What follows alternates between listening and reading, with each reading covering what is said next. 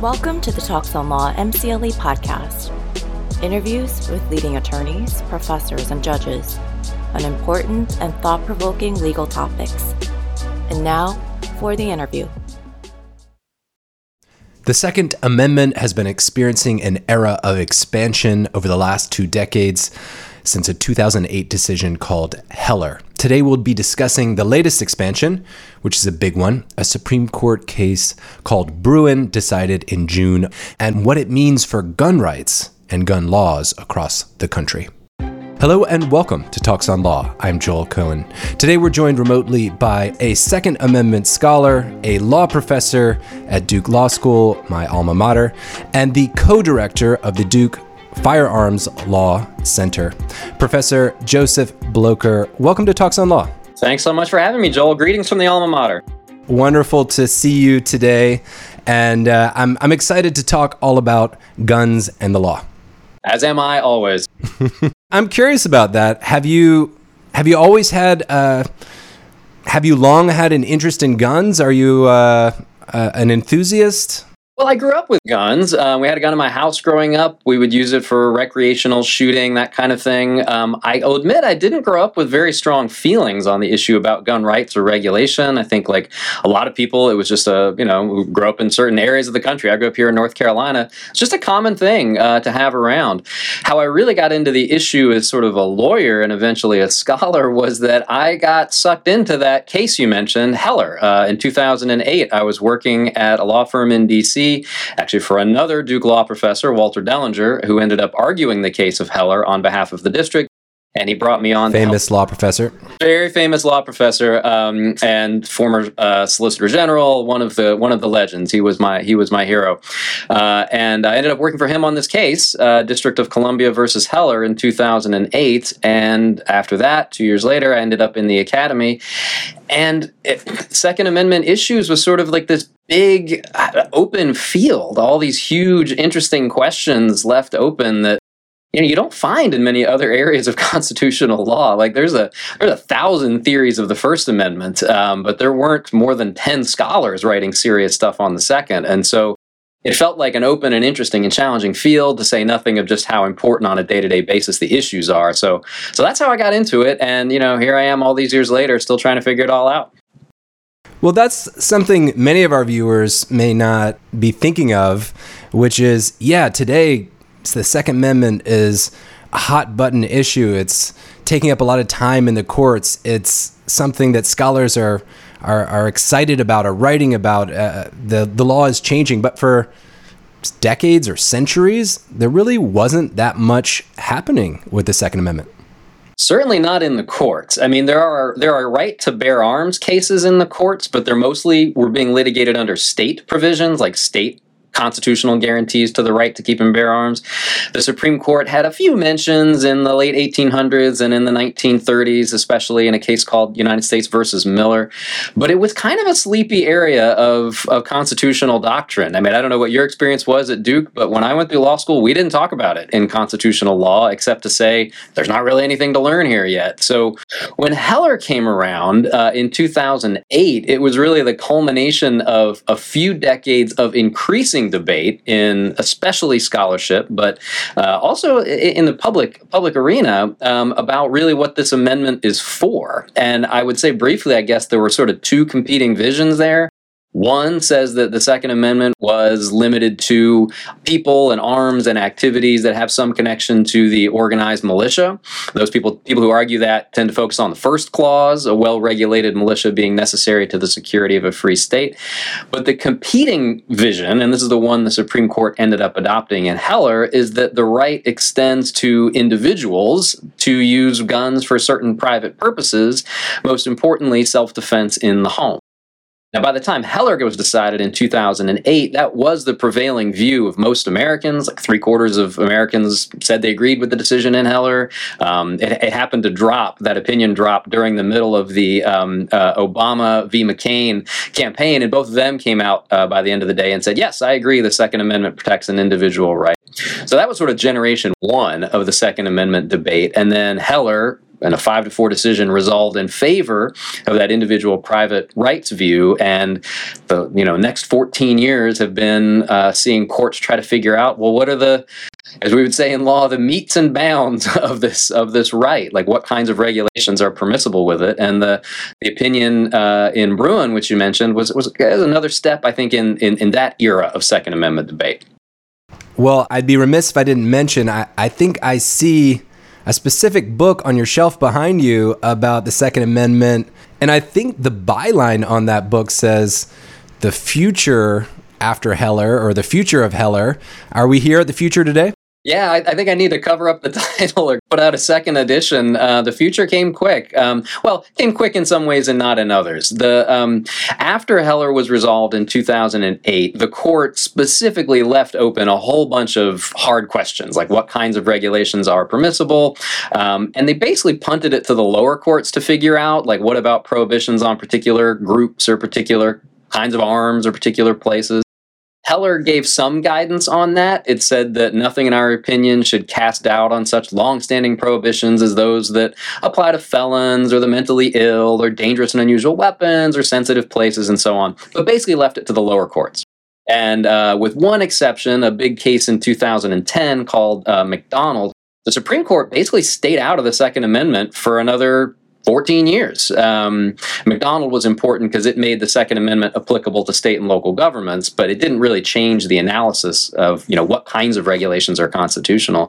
So there was a lot of law happening, like Heller was happening, but it was happening in the lower courts, not at the Supreme Court. And um, gosh, now that Bruen's come down, I guess that uh, my co-author Darrell Miller and I are going to have to put out a new edition or change the title uh, or something because yes, the future future of Heller is is here. Well, we'll stay tuned for that new edition, and, and maybe we'll include it in the in the show notes. But you know, today I wanted to have you here to talk about Bruen. We're going to talk about the law. We're going to talk about the test and what it means for America. But let's start with the facts. Who is who is suing whom in this case, and and what gun rights or gun laws are at play? So fundamentally, I think at a broad level, Bruen is a case about public carry. So Heller, uh, the challenge there, uh, Dick Heller, who was the named plaintiff, wanted to have a handgun in his home for self-defense. So one way to think about it is it was a case about keep keeping arms. If you think about the text of the Second Amendment, it says the right to keep and bear arms. Heller gave a right to have a handgun in the home for self defense, subject to some restrictions, uh, but it didn't say anything clearly about how the right extends outside the home. And of course, a lot of people like to carry guns outside the home for purposes including self defense. Now, all states permit that in one way or another. There's no state that totally prohibits public carry. But there's two ways you could carry a gun in public. You could either do it openly, that means visibly, or concealed. And there's long and interesting history about open versus concealed carry regulations. But most states today prefer, if people are going to carry guns publicly, that they do it concealed. And we could talk about, you know, the policy reasons why that might be. Um, then there's a division among the states about, well, how do we regulate who is going to carry their guns in public? And this is where sort of Bruen comes into focus most states still require some form of permit or license if you're going to carry a concealed handgun in public. And those states are typically divided into two categories. The first are what are called the may issue states, and this is where New York was. And in the may issue states, you typically have to show something like proper cause, which was New York's requirement, or good cause, which some other states have, uh, in order to get your permit to carry a concealed handgun in public. And what that usually means is you've got some really heightened need for self defense like you've been the victim of a crime or threats or you've got a stalker or something kind of above and beyond the, the average law abiding citizen. Those are the may issue states. So it can't be, hey, look, I'm just a very nervous person and I feel safer with my gun I'd like to carry it around. Exactly right. And so this is a heightened above and beyond just a general need or desire for self-defense. And it's, it's worth, you know, emphasizing this gives the licensing official some discretion, right? They can decide, is your cause good enough? Is your, is your cause proper enough? Um, and that's one thing that the justices were really concerned about at the oral argument. We can talk about a little bit more in the opinion. So those are the may issue states. There's Today, only depending on how you count it, six to eight of them, but they're big states, uh, or they were big states. We'll see if how many of those laws survive. But that includes places like California, Connecticut, New Jersey, New York, Massachusetts, Maryland, Delaware, Washington, D.C. It covers about a quarter of the American population, right? If you go back even just 30, 35 years, most states had may issue regimes, but we've seen a sort of dwindling of the states. Yeah, this was something that I was surprised about in you know, in reviewing some of your writing, you know, even back in the 80s, the majority of states were may issue. In other words, you needed to show this just cause or good cause to get a permit to carry. That's exactly right. I mean, in 1987, the number was 26 states that were may issue, plus another 16 that outright prohibited uh, the concealed carrying of handguns. So we've seen a lot of deregulation at the state level, and that's just political choice. The Second Amendment; those aren't laws that have been struck down for the most part. Washington D.C. lost a case, but for the most part, the laws have been upheld till this case. Uh, it's just been a matter of political choice and deregulation. And I should say, and this is the sort of we're getting to the second and third categories. May issue is the one that's that was before the court here. There's a second category uh, known as shall issue, and here the there's still criterion. You still have to get a permit, but the criteria are more objective. So it could be things maybe like training. You got to have you know 15 hours of you know experience on the range or whatever. Um, but it's it, at least nominally more objective criteria. If you check the boxes, then they shall issue a permit hence shall issue jurisdictions. And then the third category are the permitless jurisdictions.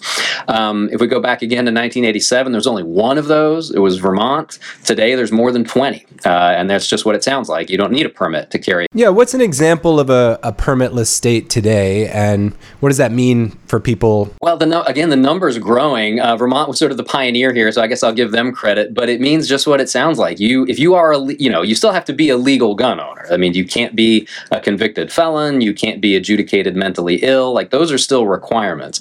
But if you are legally allowed to possess a gun, then you can carry it in public with no permit, no training, no back, no additional background check or anything, anything like that. Would I say that's a, a negative restriction? You know, everyone by default is permitted to carry a gun except for certain carve outs? That's one way to look at it. Yeah. And here, you know, the carve outs, um, they could be federal or state. Um, you know, the federal federal law enumerates some people who are not allowed to have guns, including those convicted of felonies, those who've conv- been convicted of domestic violence crimes, fugitives from justice, um, people who've adju- been adjudicated mentally ill. Like they are technically under federal law prohibited from having guns. Some states might add additional carve outs to that, um, but that better that baseline federal prohibitions those are the those are the most important. So under you know, and the states can't do away with those federal prohibitions because federal law is supreme. So uh, so you're always always going to be subject to those. But if you're not in any of those carve outs, if you satisfy whatever your state's requirements are, and you can lawfully possess a handgun, you can carry it concealed in the 20 plus states that are permitless carry.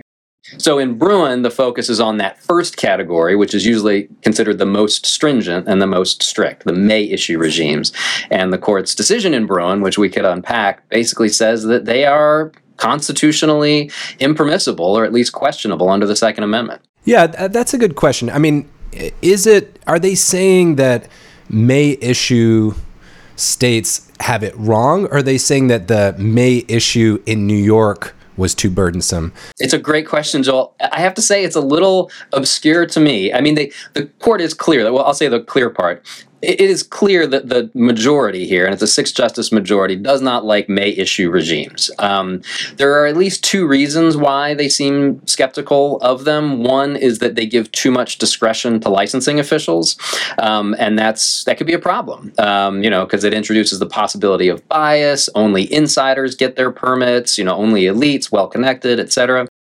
The other is that it, the standard is just too hard to satisfy, so that in practice, this is eff- effectively a prohibition on public carry for, for the majority of law abiding citizens.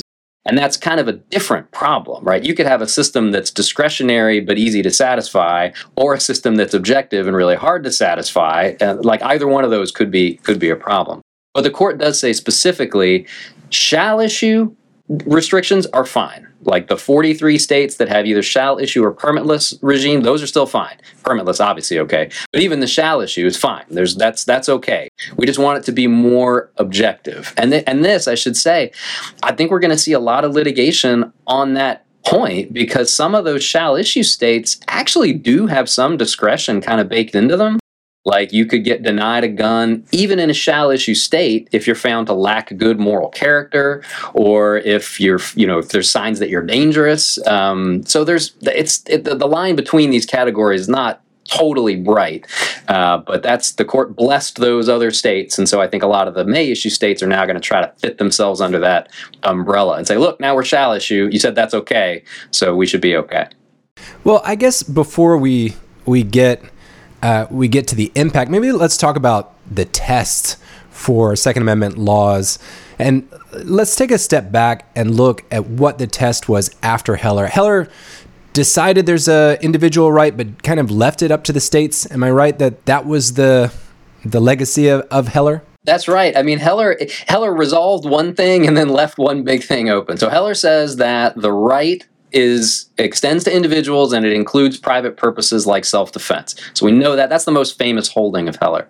But the second part of it, which is also crucial, is the court says, look, various forms of gun regulation are still constitutional even after this holding. Like and the court in, the court lists off, you know, prohibitions on felons, mentally ill, dangerous unusual weapons, sensitive places. What the court doesn't do is say why those things are okay. It doesn't say why those are okay, but a prohibition on handguns in the home, which is what DC had is not okay, right? And you can imagine lots of reasons why that be might, why that might be. The court suggests history has something to do with it, um, but they but they say explicitly we're going to leave this to lower courts to figure out. We're not going to try to announce a single test to govern all Second Amendment cases going forward. So we're just going to punt this one basically, and that's nor- that's often how law development works. You know, you leave it to the that's kind of how common law um, adjudication works. So they get it to the lower courts. And, and this is the remarkable thing I think about Second Amendment doctrine. In pretty short order, the federal courts of appeal all coalesce around the same basic framework. So no circuit split. No circuit split on methodology. You have dissents, but no circuit split, which is one of the things that's interesting about Bruen is often the Supreme Court, of course, weighs in when there's a split, but there wasn't one, at least on the question of methodology. It was unanimous across all the federal circuits that had reached this question. We're going to apply what was usually called the two-part framework. Yeah, why don't you walk us through that, Professor? I'd be happy to. And I should say, maybe by way of disclaimer, that I filed a brief in the Bruen case in support of neither side, defending this framework. So I, am a fan. That's my uh, my uh, my personal uh, position on this. So, cards on the table, and I suppose condolences since your your your argument wasn't taken. Having filed the amicus brief in by this the Thomas case, opinion. Uh, defending the methodology and then having worked on the briefing in Heller, I guess I'm 0 and 2 now in Second Amendment cases. So you know, listeners take this with a with a with a grain of salt. But the the two part framework uh, worked like this: is part one or step one, the court would consider does this challenge, the Second Amendment challenge, in any way reach people or arms or activities that fall within the Second Amendment? And that was a sort of historical question, right? Um, there are some people, like felons and the mentally ill, who just don't qualify under the Second Amendment. Heller said so.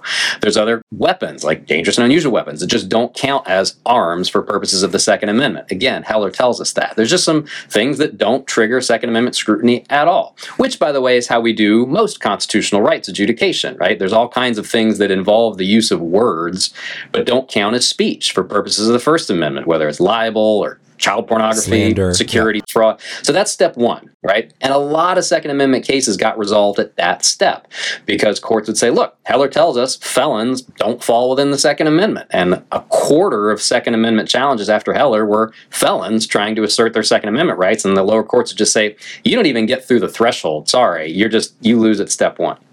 For the cases that got on through the threshold and to step two, the courts would apply some form of, means end scrutiny, the sort of tiers of scrutiny that are familiar to anybody who's been through con law. And they would usually end up applying what we call intermediate scrutiny. In other words, they would ask, is this law substantially related to an important government interest? And the government interest behind gun regulation is always going to be regarded as important. It's saving lives, preventing people from you know from being terrorized. Everybody on all sides of the gun debate agrees there's an important interest here. The question would always come down to tailoring. Does the law work well enough? Is it really directed at at, at that interest? Is this something that needs to be narrowly tailored under this this prior test? Well, so this is interesting. So the narrow tailoring thing comes from strict scrutiny. Like we think about the tiers of scrutiny coming in three. There's a rational basis test, super easy to satisfy, not used in Second Amendment cases. Then there's intermediate scrutiny, which is the test that applies, for example, to gender discrimination under the Equal Protection Clause. That's the one I just mentioned. And then there's strict scrutiny, which applies to a certain subset of fundamental constitutional rights. So, like some First Amendment cases, some equal protection cases, like race discrimination cases.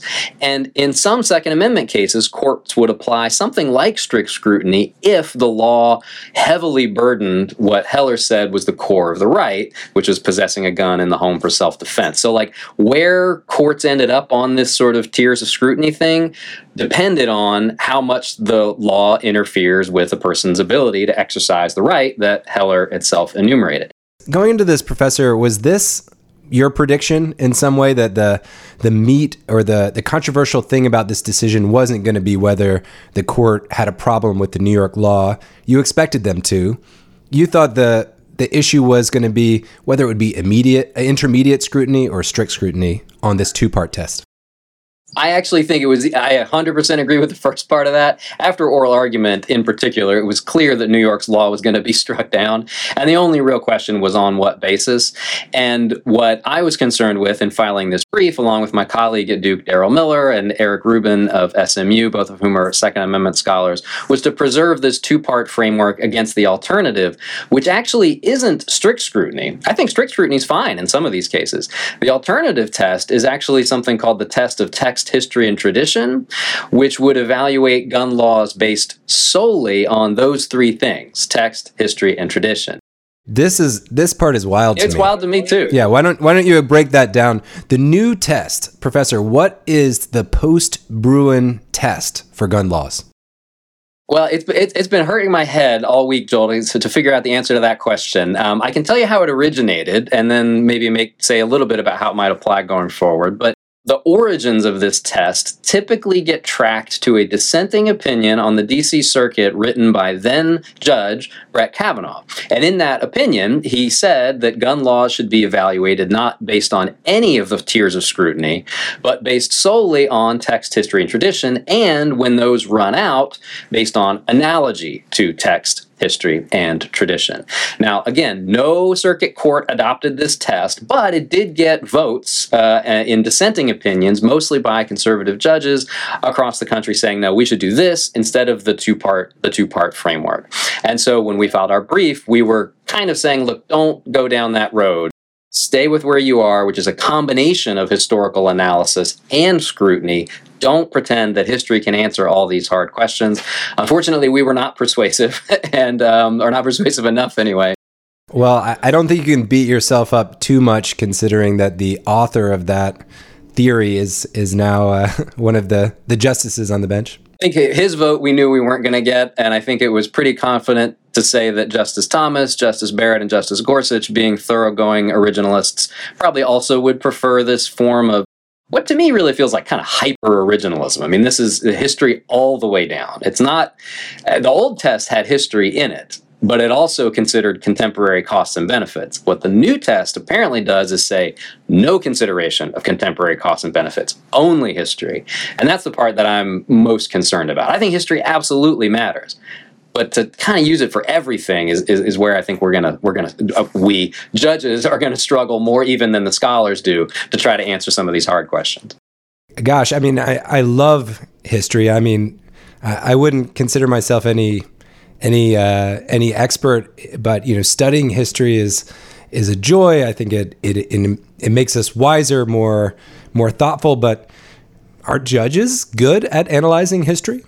Ooh, it's a hard question. I mean, I, I agree with everything you said there at the beginning. I mean, history not only does it it absolutely makes us wiser, it enriches it enriches our understanding, particularly of constitutional law. I think it plays an important disciplining role in how we understand constitutional rights. I just think putting too much weight on it is where the problems come in. And I think they're especially evident when you're talking about something like firearms, which have changed so much since 1791. I mean, our understanding, the kinds of firearms that are available, our understanding of who's dangerous with firearms, like these have changed radically in the more than two centuries since the Second Amendment was ratified. And I, you know, trying to make analogies, which is what this is really just going to come down to, across those centuries, I think is just going to lead judges kind of to follow their own intuitions and just, you know, decide whether, you know, a modern gun law is or isn't relevantly similar to a law from 1791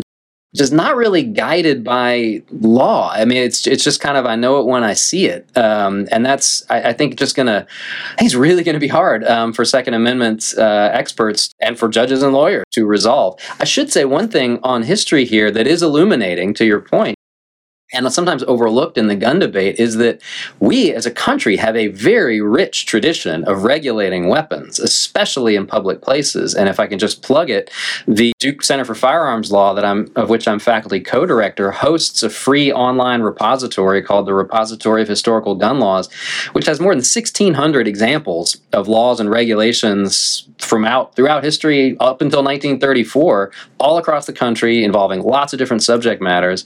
So there's lots of history there.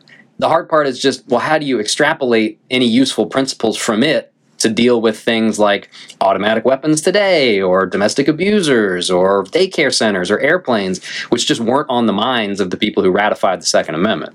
Or does it give cover to kind of selectively choose the historical facts that buttress your view or that, that help your opinion? This is exactly the concern. Now, I mean, I, should say it on both sides, since I've been, you know, so I, I, should present the other side. The other side would say, and this is what the majority says: look, if we look to the contemporary costs and benefits, that's just going to let judges, you know, basically pick and choose which policies they favor, right? It's always going to be bias built into that, and I absolutely understand that objection. I think we can see it in some cases. It's very, very hard to sort of, you know, to make that kind of reasoning not be driven by one's own proclivities. I do, however, think it's way more transparent and it's way more open to public reason than trying to pretend that the framing generation or generations since resolved these questions through laws that just didn't have anything to do with the kinds of gun related harms or the kinds of guns for that matter that we see today. I think both of the any approach to reasoning is going to have that built into it that risk I just think the, the supposedly purely historical approach, especially because of its kind of veneer of objectivity, is, even worse. So um, neither's perfect, but I think that the new version is gonna is gonna compound the problem. And I don't know. I mean, should I feel bad for? Should I feel some pity for for justices and for judges that now when they're deciding a case, not only do they have to understand the law and precedent and you know researching uh, all the cases that are out there, but they also need to do a deep dive into historical analysis? Oh yes, you should you should you should absolutely send them fruit baskets, send their send them coffee. They're going to be up late. I mean, there's a lot of. I would say that there's both too much history to read and not enough, um, because you know there, there's too much because there's not one single historical tradition. Um, that tradition that's out there is regionally variant. I'll give you an example of that. That um, the regulation of concealed carry actually developed largely as a southern phenomenon. We don't think about the South maybe as having the most stringent gun regulations today. But that's really where the pioneering was on regulating concealed carry because it was thought to be like a dastardly way to carry guns. It was, it was quote unquote unmanly, right? That assassin carries a gun concealed. So, but that was a Southern thing that had to do largely with preventing dueling and you know honor-based fights and stuff like that. The North had a totally different tradition, which was much more restrictive of public carry as a whole. I could just plug the work here of Saul Cornell and Eric Ruben, who are legal scholars and historians who've written on this. I don't know how a judge is supposed to like pick and choose between those traditions. They're just different. Or does the Southern tradition work in uh, one circuit and the Northern tradition work in another? I mean, exactly. Like, what if the Fourth Circuit has a totally well? We have different traditions than the Second Circuit, you know, which covers New York. Um, that would be interesting. Another division, and this is a big one and long-standing, is the division between regulation of guns in cities as opposed to rural areas. Like, if you look back historically, we have a very stringent history of regulating guns in urban areas as compared to rural areas, probably for obvious reasons. Yeah, it makes a lot of sense. Exactly. And it still makes sense today. And it's still true today, at least in the states that allow cities to regulate guns. But that's not like one thing. It's not like one tradition. So, you know, a Supreme Court justice who's got to resolve a Second Amendment question, like what are, what do they pick and choose from? I just think that's going to be an enormous headache. And then to the point about there not being enough history, you know, a lot of the modern gun laws we have didn't exist in any recognizable form in 1791. Even the category of felon, as we know it today, totally different in 1791. In 1791, they didn't prosecute people for domestic abuse in the way that we do, let alone take away their guns, right? I read this, I think, in one of uh, a piece you wrote where because domestic violence wasn't a crime at all. Is that is that basically the you could be convicted of violent crimes but domestic violence of the form that we you know do it and even federal criminal law just wasn't a thing in 1791 like it is today. But you could pick almost any example. I mean you know certainly with classes of weapons but also areas you know like daycare centers airplanes. I mean we mentioned the airplane example in our brief not to be sort of glib and funny but just to try to like wrestle with what does it really mean um, to designate certain places as gun-free zones, as sensitive places. Yeah, I want to talk to you a bit more about what it means to be a sensitive place. But I guess before we get on to the legacy of Bruen, let's quickly touch on a couple of other aspects. One is there was an important concurrence uh, that was, I believe, Kavanaugh and Roberts what was what did you take away from that that's worth remembering? It's a really interesting concurrence, and I'm glad you mentioned it, Joel, because it it's important both in what it says and also what it shows the majority not saying. So the, the biggest takeaway from the the Kavanaugh concurrence, which is joined by Chief Justice Roberts, and I should say it took the two of them to make a six justice majority. So I think their views and the concurring opinion are really important. So they collectively are the new Kennedy? Very interestingly, they kind of insert Kennedy into this case in a sort of roundabout way. So, in Heller, I've mentioned this twice, but just to say again, there's a paragraph where the court says nothing in our opinion should be taken to cast doubt on such long-standing restrictions as felons, mentally ill, dangerous and unusual weapons, etc. Right now, Heller was a five-four decision. Kennedy, of course, this is the Kennedy court at that time. Kennedy was necessary to that majority, and we learned later that the addition of that paragraph was the price of Kennedy's vote. That's what it took to get him to join Justice Scalia's majority opinion there, right? What Justice Kavanaugh and the Chief Justice do in this concurrence is literally cut and paste that paragraph, which also appears in McDonald, the 2010 case, which Justice Alito wrote, and put it again in Bruen, now Bruen, and say, with this understanding, we join the majority, right? So, on the one hand, you could say, well, that makes this kind of a nothing case. It just says, look, all the old rules still apply. New York's fails because it's too stringent, but all the old stuff, the old good time religion is still good, right? And lower courts, at least one already in the aftermath of Bruen, have pointed to that same language and said, look, the Supreme Court has told us, at least the two people who are necessary to make the majority here, that all the old Heller exceptions still apply. So we're going to keep relying on those. And in some ways, that makes this limited. But, and this is the last thing, I, but it's important, I think, it makes it striking that Justice Thomas didn't put that language in the majority. Yeah, that was my question for you, Professor. You just mentioned that this was the price that the that Alito had to pay to get Kennedy on board. Why wouldn't that have been the case here? Why wouldn't Thomas have needed to do the horse trading and include that paragraph if it was uh, part of the new law? And it's doubly, I would say it's doubly interesting given that Thomas joined the first opinion, Heller, that used this language. and he was part of that majority. And so he, he Was this just a gift to Thomas since it was his birthday and when the opinion was dropped? It might have been. He's been writing more. He's written more opinions on guns um, than any other justice. I think it's probably fair to say, at least invoking Second Amendment arguments. So maybe it was. It's certainly been a long play for him. Um, long before Heller, he was calling for the adoption of the individual rights view, and you know, eventually, you know, he's played the long game in a lot of different ways. And this was maybe eventually the payoff. It's also, of course, the case that the lineup has changed, and the court, by any measure, has become more conservative um, and more originalist than it was even at the time Heller was decided. And so, you know, having Barrett and Gorsuch uh, already kind of along uh, uh, along with him probably made it, and Alito probably made it easier to not focus so much maybe on getting Kavanaugh and the chief. But I am surprised if he had added that paragraph, and I'm not privy to any of this stuff, but I, I have to imagine that maybe then Kavanaugh and the chief don't feel the need to enter this separate concurrence, and then you've got a much more united majority. So I have to think it was a conscious decision not to reproduce that Heller that Heller language. Very interesting. And before we again, before we get to the the uh, impact, we should we should acknowledge the dissent. What happened in this, one of the last opinions drafted by uh, Justice Breyer?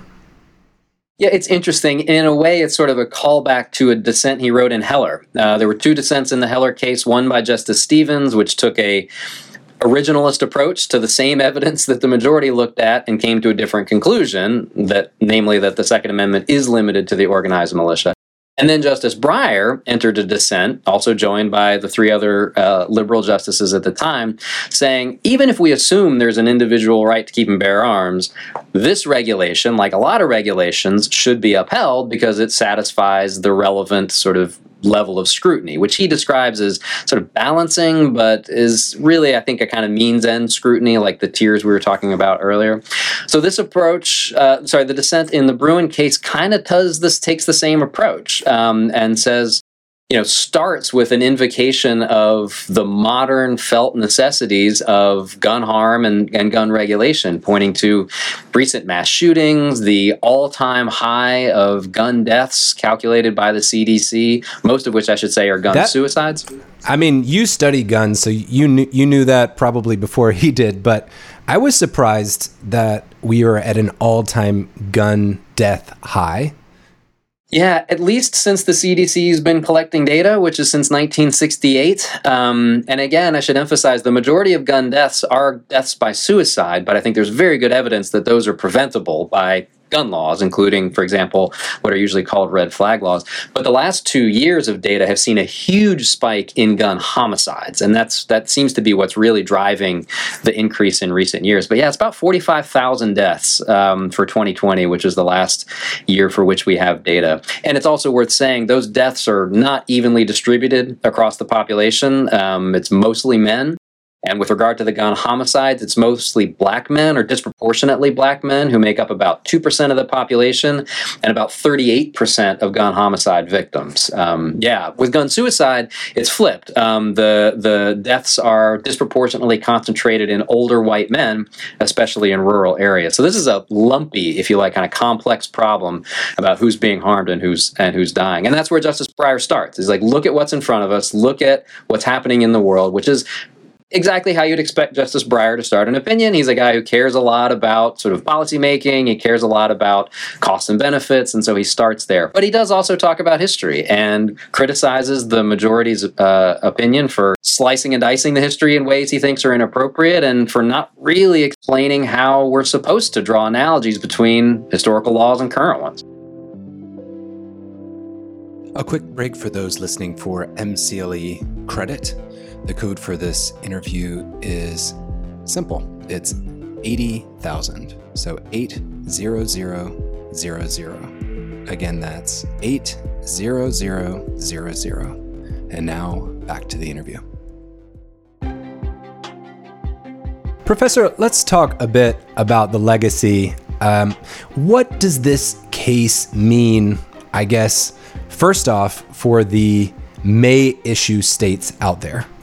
So I think the first thing the May issue states are going to do is revamp their permit requirements, not do away with them, but revamp them to make them look more like the kinds of uh, shall issue uh, regimes that the Supreme Court specifically blessed. And so I think what they'll do is, um, you know, limit the discretion that licensing officials have, for example, maybe do a better better job enumerating the criterion for getting a permit in the first place.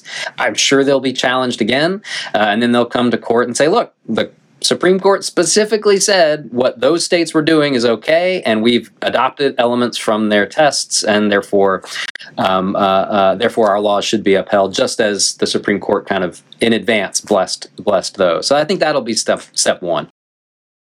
When I think about the the shall issue restrictions, yes, you could imagine a state where it's you apply, we run you through the felony database, we run you through a dangerous uh, mental illness database. Neither ping, you get a gun. What about on the other end? What types of restrictions do you see states getting? I mean, creativity abounds, but will will states be looking to raise the age? Will states be looking to really increase the the training requirements involved? They might. Um, you know, training requirements, which is something my colleague Darrell Miller has written a lot about recently, are one potentially, I think, useful innovation here. I think my experience, at least, has been, and this was my experience growing up with a gun, is that the vast majority of gun owners really prize people's you know reliable and safe handling of guns. So the norms in the gun community, at least the one I grew up in, very strong in favor of safety and proficiency. And so, you know, a training requirement that's not overly onerous, like if it's a thousand hours, that's probably, you know, that's essentially a prohibition. But if it's something that's tailored to the actual need to responsibly handle a gun, I think that's probably all to the good. Um, I don't know if that'll fly politically or not, but, you know, we apply, you know, you have to get, you have to do a certain number of hours to get a cosmetology license. Like, would then seem totally out of the, out of the question that you would do it for, for, for carrying, carrying a gun in public places. New York requires a massage license with multiple hours of training. I don't I don't see many people injured from a massage. Yeah, and I'm sure that you know people. The and no, no offense to the masseuses or cosmetologists of the world. I mean, the uh, you know gun rights advocates would say, yeah, but those don't involve constitutional rights. We don't do permitting for you know other forms of constitutional rights. And right, right that's not and there's something to that. On the other hand you do have to get a permit for something like a parade you know there's there's marriage license there is the government is involved in various ways in the exercise of constitutional rights. But i do think an overly onerous system could run into problems but a responsible and tailored to the harms seems to me um, perfectly plausible.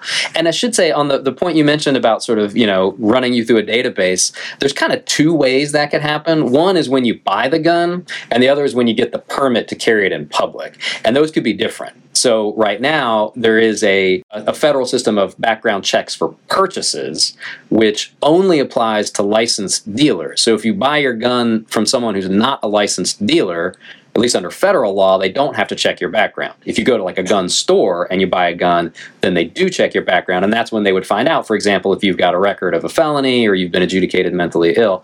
You could do the same thing for the permit carry. You know, we don't want anybody who's, you know, so they shouldn't have a gun in the first place. But if they're coming to get a permit, if they're legally not eligible to have a gun, then they legally shouldn't be el- eligible to carry it. But it could be different, you know, criteria at both those places.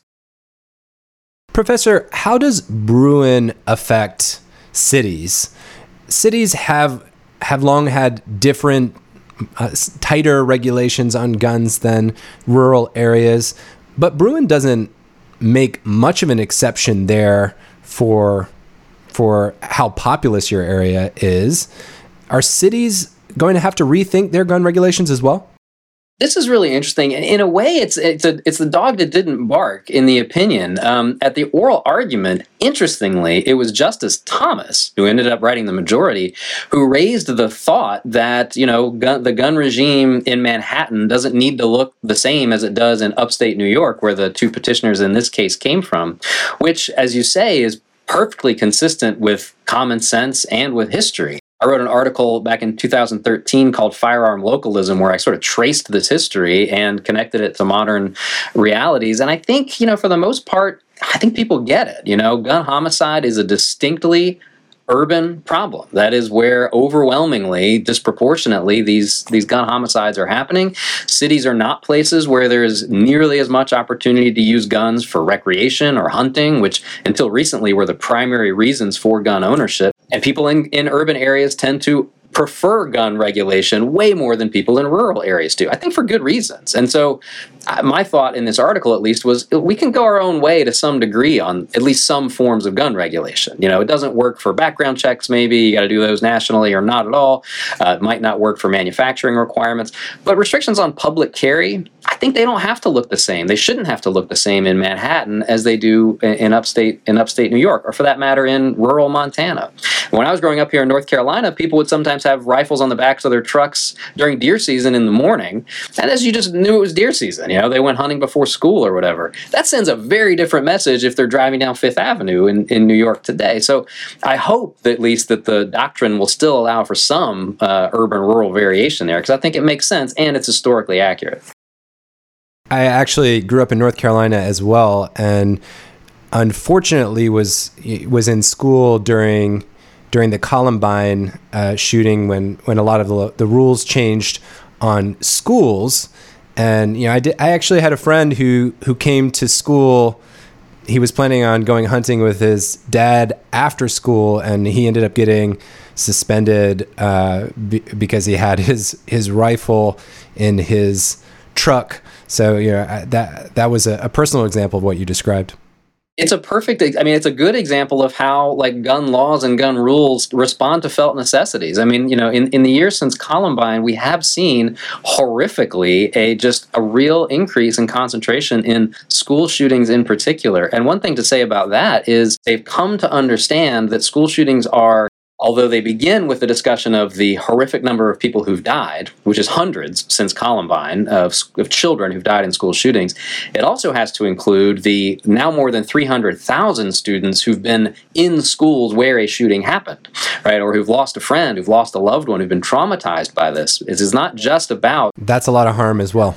It's, it's even bigger than that. Now, of course, many gun owners will say, Yes, but we have psychic benefits from carrying guns as well. I think that's true. I think people get a sense of safety, and that matters. The law can take that into account. You're much more, you're very unlikely to ever have to use your gun in self defense. Only a tiny proportion of self defense actions involve guns tiny proportion of guns ever used in self defense, and that's great. We don't want people to have to use guns in self defense. But if people are feeling secure because of gun ownership, that's a benefit. I totally get that. What I'm saying is that we have to take into account the other side of that too, which is the terror, intimidation, and fear that it can inflict on others, like their their their sense of well being and sense of safety. And the school example to me, that just brings that home. Um, you know, the the meaning of a of a gun near a school has changed, and partly that's because of Columbine. And I think if I went back to my public high school that I went to, which is a couple miles from where I'm sitting right now, I doubt there's gun racks on the backs of trucks anymore for exactly the reason you say. Or they may be empty. They may be empty. That's right. They're driving the old truck that their, you know, uncle or whatever uh, would have been my classmate drove. Let's talk uh, about sensitive areas, and I don't mean any innuendo there. We're talking about areas where where states can come in and say, "Look, we have a special concern here. Is there a test? Is there a way to discover or to mete out what a sensitive area is? This is one of the big challenges after Bruen, and, and I should say that, that that phrase that you that you're using, sensitive places, has an origin. It comes from Heller, that same paragraph we keep talking about, where the court says, you know, nothing in our opinion casts doubt on prohibitions on guns in sensitive places, like schools and government buildings. So in other words, Heller says you can declare those gun-free gun-free zones. You can prohibit guns in schools and in government buildings. Heller doesn't tell us why. Doesn't tell us why those places and not other places. And for most of the years since Heller, it's actually been kind of a sleepy area of Second Amendment doctrine. There hasn't been a ton of litigation here. There's only really two prominent cases that I can think of. One uh, involved the prohibition on guns on the Capitol grounds in D.C. The D.C. Circuit said that's fine, you can prohibit guns in the Capitol grounds, including the adjoining parking lots. And then another case called Bonidy, which came from the 10th Circuit, where the court said you can prohibit guns at the post office and the post office parking lot, even in rural areas. And so that's that's kind of it. There's not a lot more um, uh, fact development. There's a couple great scholarly articles out there, but but not a whole lot to answer the question of of, well, why? Like, what places are sensitive? And this was an issue at oral argument that a bunch of the justices wrestled with. I think it was probably the hardest part of oral argument for Paul Clement, who was representing the petitioners here, who is an unbelievably brilliant Supreme Court advocate, but I think was a little bit on his back foot for these questions when the justices asked him, well, like, what about prohibiting guns in on NYU campus? Which is not a great example because it's a private school, but you know, on a school campus or at a football stadium or Times Square on New Year's Eve and Justice Barrett, Justice Thomas, Justice Kagan, the, Justice Alito, they all seem to be kind of talking about you know, well, we want there to be prohibitions in those places or for it to be permissible. Maybe not Times Square, but the others. We just don't really know why. Is it because they're especially dangerous? Is it because the government owns some of them? Um, you know. Wait, why did you say maybe not Times Square? Wouldn't that be a, an obvious one? So to me, I think yes. In fact, I think it is the it is the modern equivalent of the fairs and markets where guns could be prohibited under medieval weapons law. Um, at least Times Square on New Year's Eve, which is what the right right when there's hundreds of thousands of people packed together drunken and revelry and fights and probably jostling breaking out. It, there's a hard question, I think, about how do you administer that law, right, at a place like Times Square, which right. is different than a school or government building where you can search everybody coming in. But what the court ends up doing in the opinion is not really giving us any more guidance on sensitive places. I mean, it wasn't directly before the court here, they didn't have to answer the question. What Justice Thomas does say is you can prohibit guns in not just schools and government buildings. He adds to that list legislative assemblies, polling places and courthouses. So some overlap there with government buildings, but basically said those places also okay. And again says, well, it's about what's analogous, you know, relevantly similar. I don't know what that means about um, you know suits suits involving Times Square or football stadiums. And in fact, just a few days after the court's opinion, a lawsuit was filed in D.C. challenging the prohibition on weapons in mass transit. I think we're going to see a lot of litigation on exactly that front. Um, subway in New York. Didn't Thomas kind of muse about carrying a gun on the on the subway during oral arguments, or, or did I have that wrong? The, Justice Alito um, had uh, painted a sort of a dark vision of a person coming home uh, after a long day's work at night through a dangerous neighborhood, and the subway may have made an appearance there. I can't remember. I mean, the tricky thing here, uh, again, to give what I uh, perceive to be the sort of the gun rights view of this, is that all the things that make a place like, let's say, Times Square, you know, dangerous and therefore subject to prohibition are exactly the reasons why you'd want a gun there to defend yourself, right? That's the terrible symmetry of the arguments here, right? Like you want to prohibit guns in places where fights may this break out. This is so true that the, the public safety argument is on both sides of this issue so many issues in gun in the gun argument can be flipped back and forth so quickly. And I mean, in uh, in Heller, this came up about you know that was a, a, case involving handguns, and as Justice Breyer pointed out in his dissent, all the things that make handguns useful for self defense, you know, they're easy to they're easy to hold, they're easy to you know you can put them wherever. It makes them attractive to criminals. You know, like that. That's the it, it just works in both directions. The ratchet does, and I think we'll see a lot of the same arguments with sensitive places. If a place is dangerous dangerous such that you don't, don't want to have guns there, well, I want to have a gun there because you just told me it was dangerous. So there's ways out right. of that. And Justice Alito suggested one, which I don't think is a full principle for sensitive places, but one, which is if the government kind of takes over in some very special way the role of protecting people, like he refers to like magnometer, magnemeter, whatever you call it, like uh, um, magnetometer. Yeah, yeah, magnetometer. Yeah, I missed a syllable in there, but you know, like you know, the mags, as I I now will forever refer them to after the January sixth hearings. There you go. Exactly. I should have had that going in my head. But metal detectors, right? if the government is taking over, especially the role of protecting people, then you can disarm them. But that doesn't get you to declaring Manhattan a sensitive place because the police are there. Like it's got to be more concentrated than that. So I think we're going to have a lot still to kind of figure out about what makes places sensitive. And I should say, I do expect there to be more legislation on this because if you're a state like New York, and until now you've had a rule that you know, in order to carry a gun in public at all, you have to have proper cause, or that kind of limits the number of people who are out there. Then you might say, okay, if a person has shown proper cause, they've gone through this licensing, whatever, then fine if they're going to be around in public, even if they're in bars and restaurants where alcohol is served. No big deal. We, we think it's a safe population of people. And that's why perhaps in New York right now it is legal to carry a gun into a bar, right? But if I'm a New York official, but not many people are are permitted to exactly. carry a gun. Period. You're sort of screening the people in the first place. But if you can't do that, then you might say, okay, now we got to start picking out some places where, since we got a bigger population of people, not all of whom have shown proper cause, then we got to start putting some limits on where they can go. And so I think there there might be a lot more legislation and then eventually litigation about these locational restrictions. And let's say there's a, a state that that puts in their law that places that serve alcohol are off limits. The analysis would be let's go back and look at how in the 1800s how courts treated bringing guns into saloons? Is that would that be the analysis? That's what Paul Clement suggested at oral argument. That's what one reading of the majority opinion suggests. I think that would be a nightmare. I just don't think there's any useful lessons that you're going to get from history about the question if it's pitched that way. I mean, there's. This is the tricky thing about these historical tests. Is they're going back to what we were saying earlier. It's so manipulable, right? Like you could phrase the question a different way and say, let's look to history. Did the framing generation prohibit guns in places where they were especially dangerous? You know? And maybe they had a different view of what dangerous places were just like they had a different view of what groups were dangerous. I mean in the founding era they disarmed native americans people who wouldn't take oaths to support the united states. Like because they were thought to be dangerous. We don't do that anymore thank goodness but they also did not disarm domestic abusers. We do. Our, our, our, understanding of what dangerous groups are has changed, and maybe the same is true for places, for place based restrictions. I mean, there were restrictions back then on carrying guns around on election days and near polling places and near courthouses, and so you could kind of reason from that.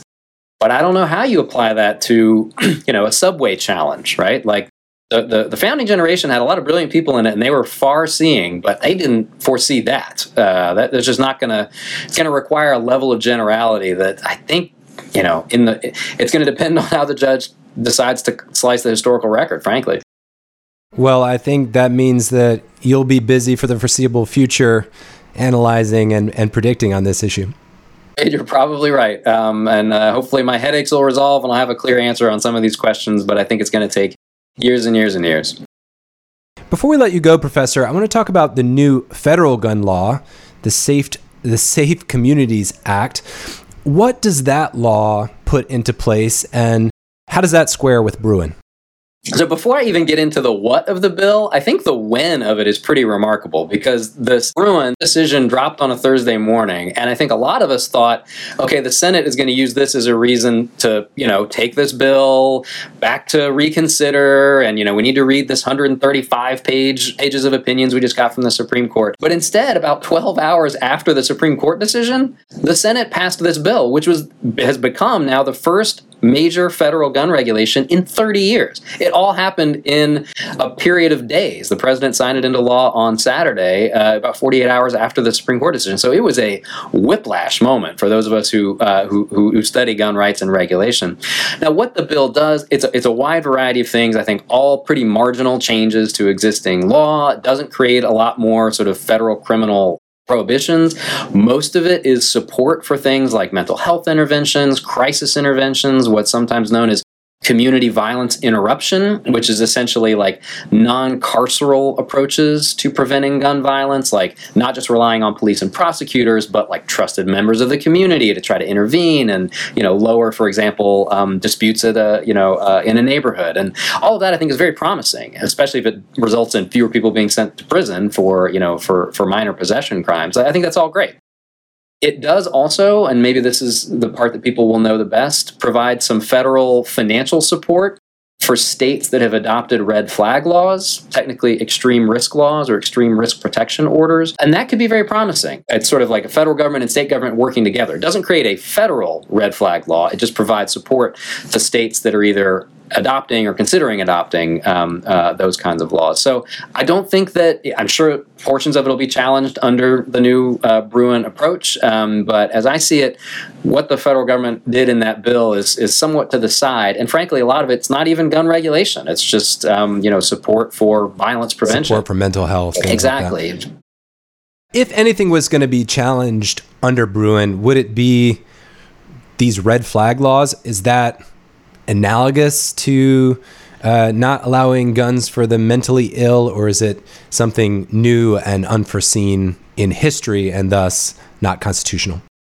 In in a way, they're absolutely unforeseen, and uh, you know, and the reason for that is that you know, there's about 20 states have these laws now, all but a handful of them have been adopted in the last five years. They're really a post Parkland development. So you can't track the earliest even proto red flag law in current form was adopted in 1999. So this is not a long historical tradition in the way that Heller and Bruen describe. But again, I think it just depends how you ask the question. Um, and here I'll invoke then Judge Barrett, when she was on the Seventh Circuit Court of Appeals, wrote a dissenting opinion in a case called Kanter, where she said, Look, history and common sense are in agreement that dangerous groups can be disarmed. And the framing generation disarmed people they thought to be dangerous. And if you take that to be the historical principle, well, then extreme risk laws are just a way of identifying a group thought to be temporarily dangerous. After all, the way these laws work is they allow a judge to order the temporary deprivation of firearms from a person who presents an immediate risk of harm to themselves or others. In other words, they present a danger. Right. And so, you know, it's just a different way of asking the same question the framing generation would have asked. They would have had a different answer, but or even the most stringent form of originalism doesn't commit us to the same applications as the framers themselves would have done. Thank goodness, I think, from the perspective of an originalist or anyone else. So I, I would argue that red flag laws fall pretty squarely uh, within that tradition. It's just a different method of getting at the same principle that the founding generation, as then Judge Barrett put it, recognized. Well, Professor Blocher, I really appreciate your time. I know you've been incredibly in demand since the the recent uh, decision, and you know perhaps as as the case law develops, we can have you back to to dissect the new changes. I'd really enjoy it, Joel. Thanks so much for the conversation. For more legal explainers and interviews with the titans of law, visit talksonlaw.com. If you're earning MCLE for this interview, you can enter your confirmation code at talksonlaw.com slash podcast to get your certificate. Join us again soon for more cutting edge interviews on the Talks on Law MCLE podcast.